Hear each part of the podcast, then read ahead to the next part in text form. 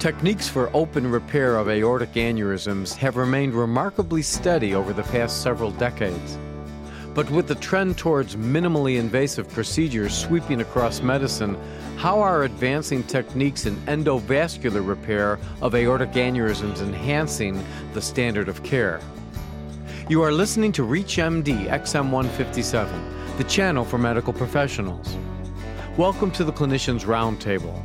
I am your host, Dr. Mark Nolan Hill, professor of surgery and practicing general surgeon. Our guest today is Dr. Michael Marin, professor and chair of surgery at Mount Sinai School of Medicine in New York City, and founder of Mount Sinai Hospital's endovascular surgery program. Welcome, Dr. Marin. Thank you very much for having me today. We are discussing endovascular repair of aortic aneurysms. Dr. Marin, what exactly is endovascular repair of aneurysms? Well, endovascular repair can be thought of in vascular surgery in a similar way that laparoscopy or keyhole surgery has been considered in general surgery procedures. It's a new and conceptually different way of approaching vascular disease, and in the case of aortic aneurysms, a completely different way of treating aortic aneurysms with a bent toward creating a minimally invasive or less invasive repair. Does that mean that you don't open the abdomen? As a concept, we don't open the abdomen, and more importantly, the procedures can be done under local or epidural anesthesia. But what are the advantages of this? The advantages of endovascular repair of aortic aneurysms would be those that you'd expect in the sense of shorter hospital stays, less pain, discomfort, and a more rapid return to normal function after the endovascular operation has been completed. Now, how long has this been going on? Well, the first procedure for endovascular repair of an abdominal aortic aneurysm was performed in 1990 by a Dr. Juan Parodi, an Argentinian vascular surgeon. I became aware of his work in 1992, and through a fortuitous set of events, was able to work with Dr. Parodi, bring him to the United States, and together with him, I performed the first aortic aneurysm repair endovascularly in the United States. Now, how do these endovascular repairs compare to traditional approaches through the abdomen? When we do a traditional open repair of an aortic aneurysm, the abdomen is opened after the patient has been administered a general anesthetic, and then the aorta is approached directly. Once it's directly visualized, clamps are placed proximally and distally on the aorta or the iliac arteries, and then the aorta is opened and a new artificial graft is sutured into the internal surface of the existing aorta above and below the aneurysm. When we approach these procedures endovascularly, the concept is similar, but the technique is radically different. How's that? What we do in endovascular repair is we make two small incisions in the groin and expose the femoral arteries. Is this under local anesthesia or general or with sedation? We do the procedure under local or epidural anesthesia. We find that the epidural approach makes the patient infinitely more comfortable, so I tend to prefer that. And is this done in the operating room or in the radiology suite? It can be done in either place. The importance is that it has to be a strictly sterile environment, much like what most operating rooms are like, and it needs to have good quality fluoroscopic equipment to facilitate the insertion. And so, what do you do next? So, once the femoral arteries are visualized, we then make a small puncture and pass a guide wire into the artery and up into the thoracic aorta. From that position, we then can insert the endovascular graft which is compressed down into a small delivery catheter, usually the size of a pencil, and then insert that over the wire, advance it up to the area of the renal arteries, and then, using fluoroscopic imaging and angiography, position it precisely at the level of the renal artery. How does it stay in place? Once that position has been selected and confirmed, and the device is released from its delivery catheter, it compresses itself into the aortic wall at the site of implantation. At this compressive site, it forms a friction seal with the aorta, embedding itself into the soft outer layer of the artery, and with some devices, it even has hooks or small barbs on the surface to penetrate deeper into the arterial wall, simulating what a suture would be like in conventional surgery. Does this mean once you place it, you can't move it? Indeed, once the device has been deployed, it cannot be retracted, removed, or changed. So it's essential that precise positioning be confirmed and confirmed yet again before it's finally deployed and released. And what's the success rate of these? The success rate, as with all new procedures, has been steadily increasing since the first procedures done in the early 1990s to the present day.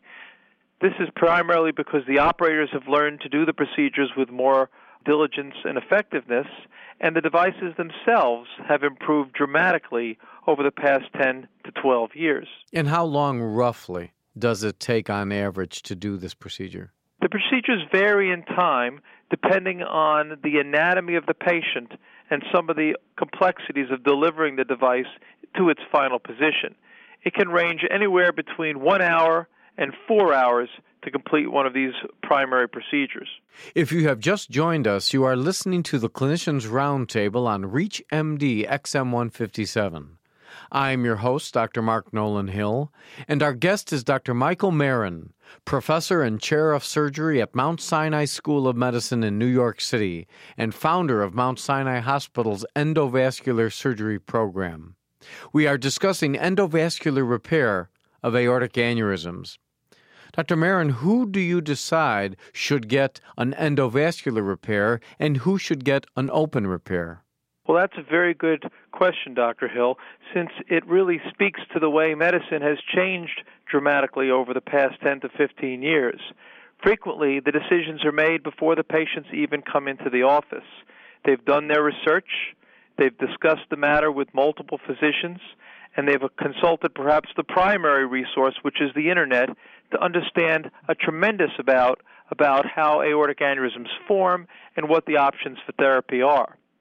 So what I do is I review the anatomic structure of their aneurysm as it is revealed by CAT scan and angiographic data, and then I make a recommendation to the patient on what I believe would be the safest, effective, and most durable repair. Are there any contraindications to this approach? Yes. In a very rare situations, patients can be allergic to the materials that the device is constructed of and that includes a nickel titanium alloy called nitinol, and in, of course, very rare situations, polyester or Dacron, which form the outer shell in many of the devices, may also give an allergic reaction. And if the patients have known allergies to any of these materials, they would not be candidates. Can you use these for ruptured or leaking aneurysms? Indeed, we can, and that's perhaps one of the most exciting areas for endovascular repair of aortic aneurysms. The mortality rate from conventional surgery in patients who have already ruptured their aneurysm is very high.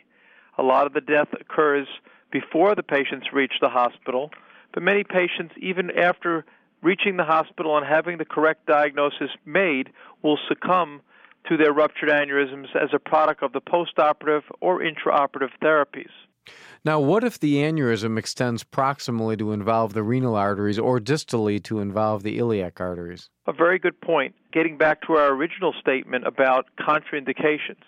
If the patient has a pararenal aneurysm, in other words, when the aneurysm is not just localized to that segment of the aorta below the renal arteries, that would be a relative contraindication for treatment with endovascular grafting, since you need a suitable segment below the renal arteries to permanently and durably fix the graft to the artery wall.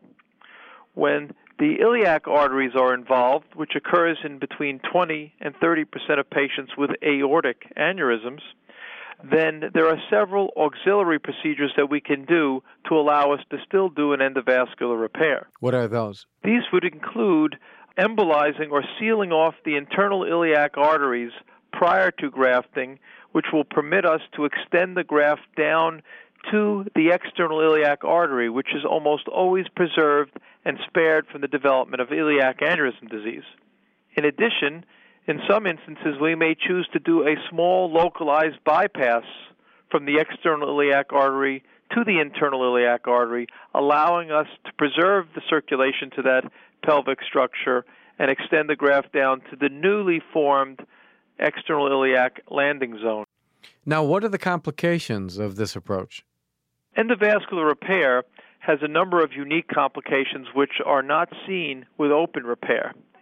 These include the potential for embolization of thrombus by the catheter and wire materials that are inserted into the aorta. This risk occurs very infrequently, fortunately, despite the concern that we had early on that this may be a more important or problematic complication.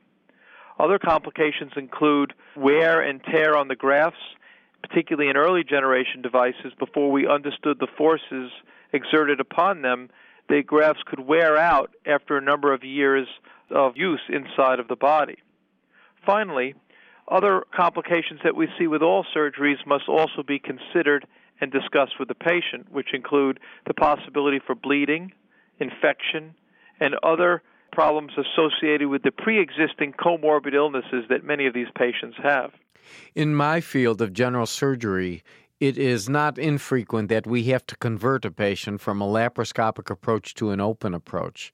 Is that similar in vascular surgery where you need to convert an endovascular approach to an open approach?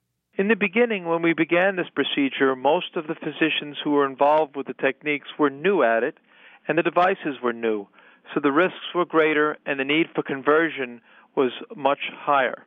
As experience level has increased from the physician side and the devices have become much more facile to use, the risk and possibilities of conversion have decreased significantly. In addition, we spend a tremendous amount of time preoperatively planning the procedures using a variety of sophisticated imaging techniques, from helical or spiral CT scanning with three dimensional reconstructions to very specific angiograms, which have marker catheters for measuring precise lengths, all of which provide data for preoperative planning that markedly reduce the chance that you'll start the procedure and not be able to successfully complete it, at the vascular surgeon. I want to thank our guest, Dr. Michael Marin. We have been discussing endovascular repair of aortic aneurysms. I'm Dr. Mark Nolan Hill. You have been listening to the Clinicians Roundtable on ReachMD XM157, the channel for medical professionals. Be sure to visit our website at reachmd.com featuring on demand podcasts of our entire library.